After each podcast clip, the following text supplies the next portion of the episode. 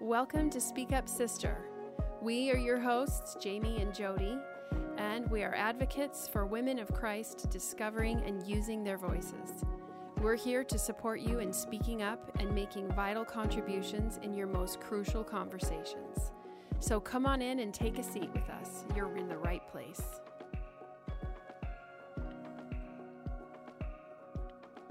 Okay, so um, so we are actually going to be doing several episodes on speaking up to difficult people. Yes. Uh, because this issue won't go away. There will always be difficult people. Right. But before we go patting ourselves on the back that all the difficult people are out there and we are safely and smugly in here, What? what? The reality is all of us can be difficult people at times. Yes. So Sadly. we we are beginning with that in mind. We're not going to point fingers of judgment, but we are going to talk through some of the genuinely difficult scenarios that that we'll end up confronting. Yep. Um, and today, our focus is on speaking up to people who assume they know what we should be doing. Right? Right? Oh. this is everywhere, and uh, largely in uh, in a church community where we all think we have the corner on the market of what the right thing is. Mm. So, at one time or another, we will all have to engage with people who can't see us as individuals capable of our own thoughts and feelings. Yeah, I'm having some words come to mind. Bossy, judgmental, Oh yeah. self righteous. yes. Right? Right? Yeah. You really think you know? You really think you know? what for I me? should be doing. Yeah. Yeah. Uh, yeah. We have a lot of work we could do in this area, uh, and today we're going to focus mainly on examples that we see from the Savior in the Scriptures about ha- how to handle this because he had to face this all the time, and he was the only person who didn't need somebody else telling him what he should be doing. You know, I just, this is Jamie here. I want to, this is kind of a little caveat, but I spent a lot of years, you know, in trying to put myself, you know, we're going to try to be like the Savior. So I would try really hard to put myself in his, you know, what, what he was doing and how he did things. But I always came back to the fact that, but he actually was the Savior. He actually had the power. He actually did know more. He actually did understand. And so I would think a lot if I could just get to a place, then people won't boss me or they won't, Oh, you know? oh like if I were just had if I had the right degree, then people will stop They talking down to me. me. 'Kay? Oh. It'll never go away. Even if you are the savior, it doesn't go away. That's right. It's And to, to kind of. Realize that, oh, it's not about building ourselves up to a certain level. It's definitely about just having a few skills that let us see it in a different way. uh-huh, and knowing how to navigate it. Yeah. Uh, because we a lot of this we have no control over I know. the way some somebody else's assumptions or judgments about what we should do in our life. Right. Um, so so we're gonna one of the beautiful things that Jesus does is speak truth about important matters. And there's a great example of this in Matthew 21 where the chief priests are challenging Jesus, Mm. uh, which he dealt with quite a bit.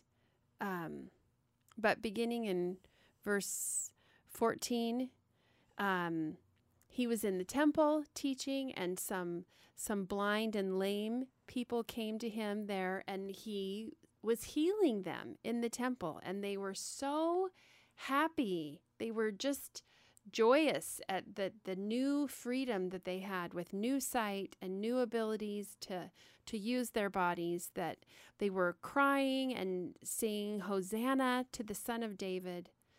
Um, and the, the chief priests were quote sore displeased and Oh, so you it so imagine. incredulously they say to him hearest thou what these say like how can you let this go on you should be doing something differently Mm-hmm. and jesus responded to them yea have ye never read out of the mouths of babes and sucklings thou hast perfected praise Right. So he just had a, and that was all he said. He had a simple truth to respond. He just referred to the, the prophecy. It was being fulfilled in the moment by the people who received healing at the Savior's hand. Um, and then this beautiful thing happens. He left them. I love that. That's as powerful as what he said. Okay. So, what does this mean when people are doing this to us? Yeah. Yeah. So this is something that we're we will continue to experience and we have many times, especially in church culture. Yeah. Because supposedly we're all sitting in the same space learning the same doctrine, but it makes sense to each of us in different ways. And we apply it in different ways. We just have a tendency as a church culture to moralize all sorts of things that aren't moral issues. oh, meaning to assume that there's one right way to do things? Right. Only one right way, that this principle can only be put into practice in one way, and that happens to be the one way that lives in your head. right. So, if I know what the moral issue is, then it's right. That's right. Yeah. Yeah. That your chosen way to understand how to keep the Sabbath day holy is the way. So, what do you mean when you say we moralize things that aren't moral issues? Well, what I'm saying is the kind of soda that I drink is not a moral issue. What is a moral issue is what I understand about what God has taught about how to take care of my body. And am I living according to those principles as I understand them? Um, now, some things, uh, according to our religious tradition in the Church of Jesus Christ of Latter day Saints, some things are very specific and they are it is contingent that we we live according to those laws uh, so that we can enter into the temple Mm-hmm. and yet one of the principles one of the laws that we agree to live by is to keep the sabbath day holy Mhm. and at your house that might look like wearing church clothes all day It doesn't. Okay Yeah. right right i'm, I'm just saying it could in some No, homes right. it does Sure. and and that's a beautiful way to honor the sabbath Mhm. and in in other homes it's a day for gathering together with family members and engaging in a physical activity together at the park Mhm. and that can be a beautiful way to accomplish the the the keeping of that day holy for that family and who so that's the moral like it's not um playing a game of frisbee at the park that's a moral issue Right. it's not uh, the what clothes get worn on that day that's the moral issue Right. And we just have a tendency to to kind of nitpick at those types of things as if that's what really matters and and that's exactly what the pharisees were doing in this situation hey hey hey hey do you hear what they're saying Right. right. and Jesus just said, This is according to prophecy. Now, he also was able to discern, and clearly, um, they were sore displeased. This, this is not a group of people who wants to engage in a conversation and come to a better understanding. Right. Um, so there, there might be a time that, that would be appropriate to say more. Sure. And there certainly are examples of the Savior saying more when given the opportunity. But um but here he just chose to teach a simple truth and and then leave the situation. yes. So I think we can follow that example.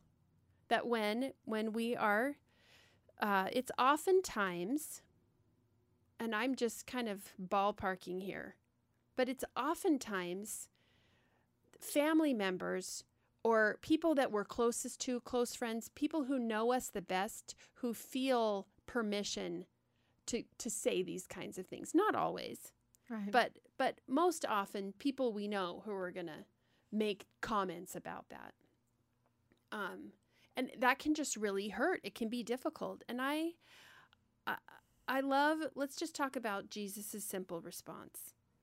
He didn't lecture, he didn't try to reason or convince anyone. He just taught the truth that he understood.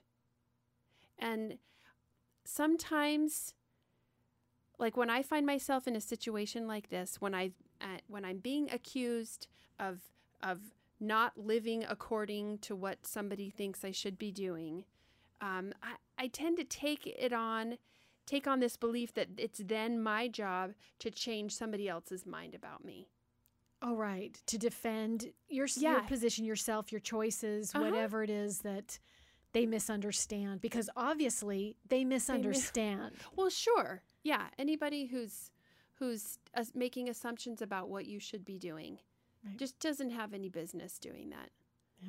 Um, but but Jesus doesn't take this on. He just lives a life that's so clean. It, it he doesn't let a, a belief that he needs to change somebody else's mind muddy his judgment or his behavior. He just stays with the truth, clarifies the truth, and then discerning that the other parties weren't interested in coming to an understanding, he leaves the situation. Like just kind of puts that down and moves on. Yeah, That's just such a beautiful, unencumbered way to live. I know. It is so ideal. He doesn't even nurse a grudge about it or or Mm-mm. ruminate about it in his mind that who do they think they are telling me what to do and yeah, you know He- what does that mean about me if they're telling me to live differently does this mean i'm really an awful person or right. well i can tell you ways they're awful and you know spinning whatever that is in his mind Right. i mean not obviously that i'm in the savior's head but there's no evidence that he No. carries it he just teaches it and he's done Right. Right. Which is a perfect example of just being able to speak up. Um, so in some ways he was he was advocating for himself for for the truth that he knew, but he didn't like dig in his heels and spend too much time there. yeah And again, the situation d- just didn't call for more explanation. right Um, and I could I could learn from that lesson. yeah me too me too i definitely can Um, so there's another fun example uh, here where that where we can learn from the Savior speaking up without using words at all, mm-hmm. um, but just speaking up with his actions, uh, especially when others can't couldn't consider what he wanted or needed. sure Um, and so this is this takes place after the miracle of the five loaves and two fishes. And um, that that when the people had seen the miracle that Jesus did, they said to themselves, "This is of a truth that a prophet that should come into the world." And so they're recognizing his power and, and that he could really be a prophet. And but the thing that happens next is crazy. when Jesus therefore perceived that they would come and take him by force to make him a king, oh gosh he departed again into a mountain himself alone.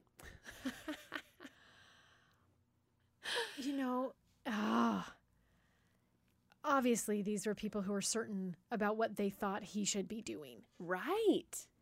And it's it's interesting to me as as we've been studying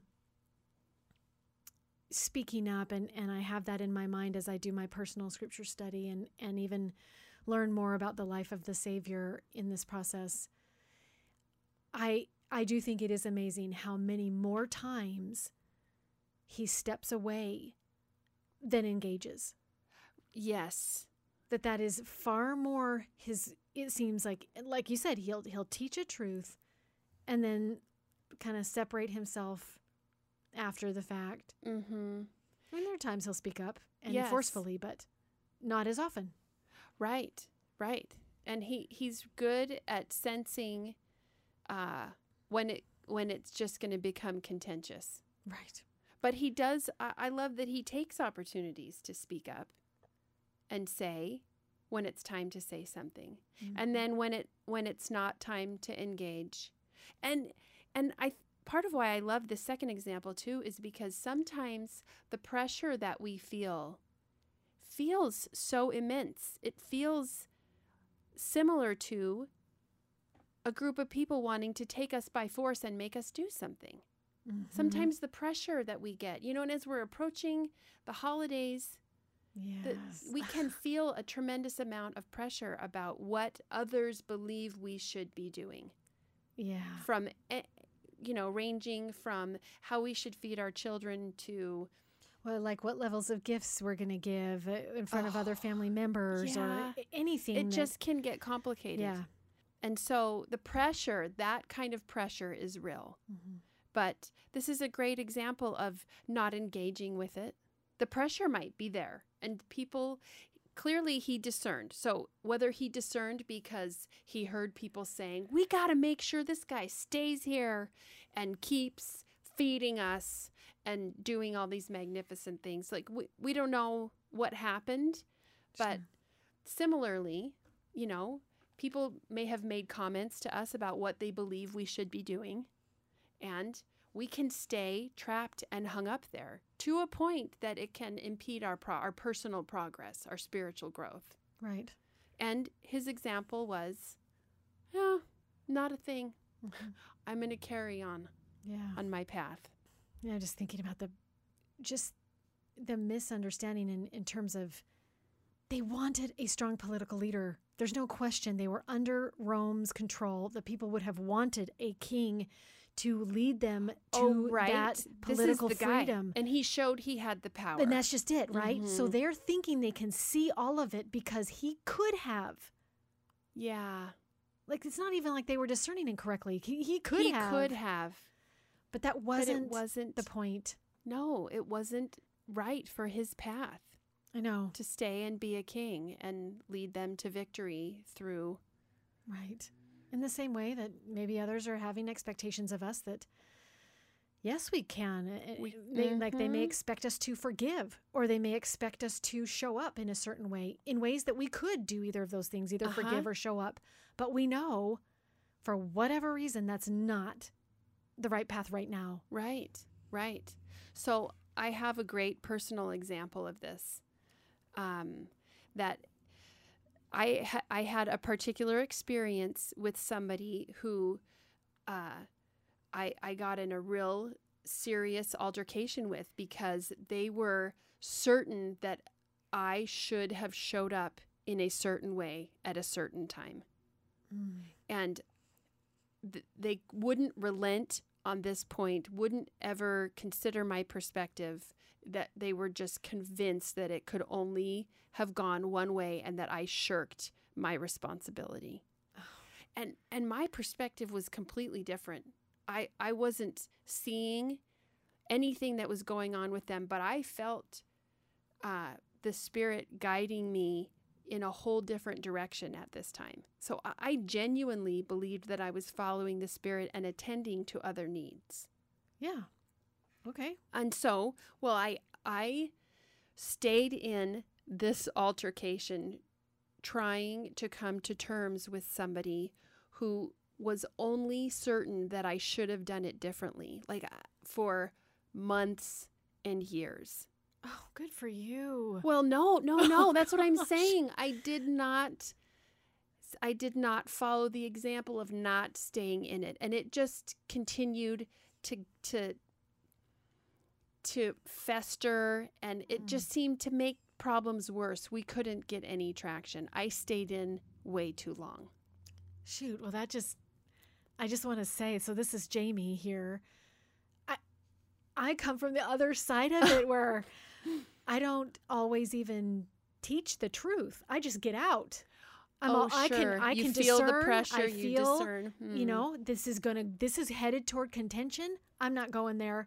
Done. Oh yeah. Without maybe even giving enough information to people so that Sure. you know, so that at least they can take something. Why maybe this this isn't going the right way.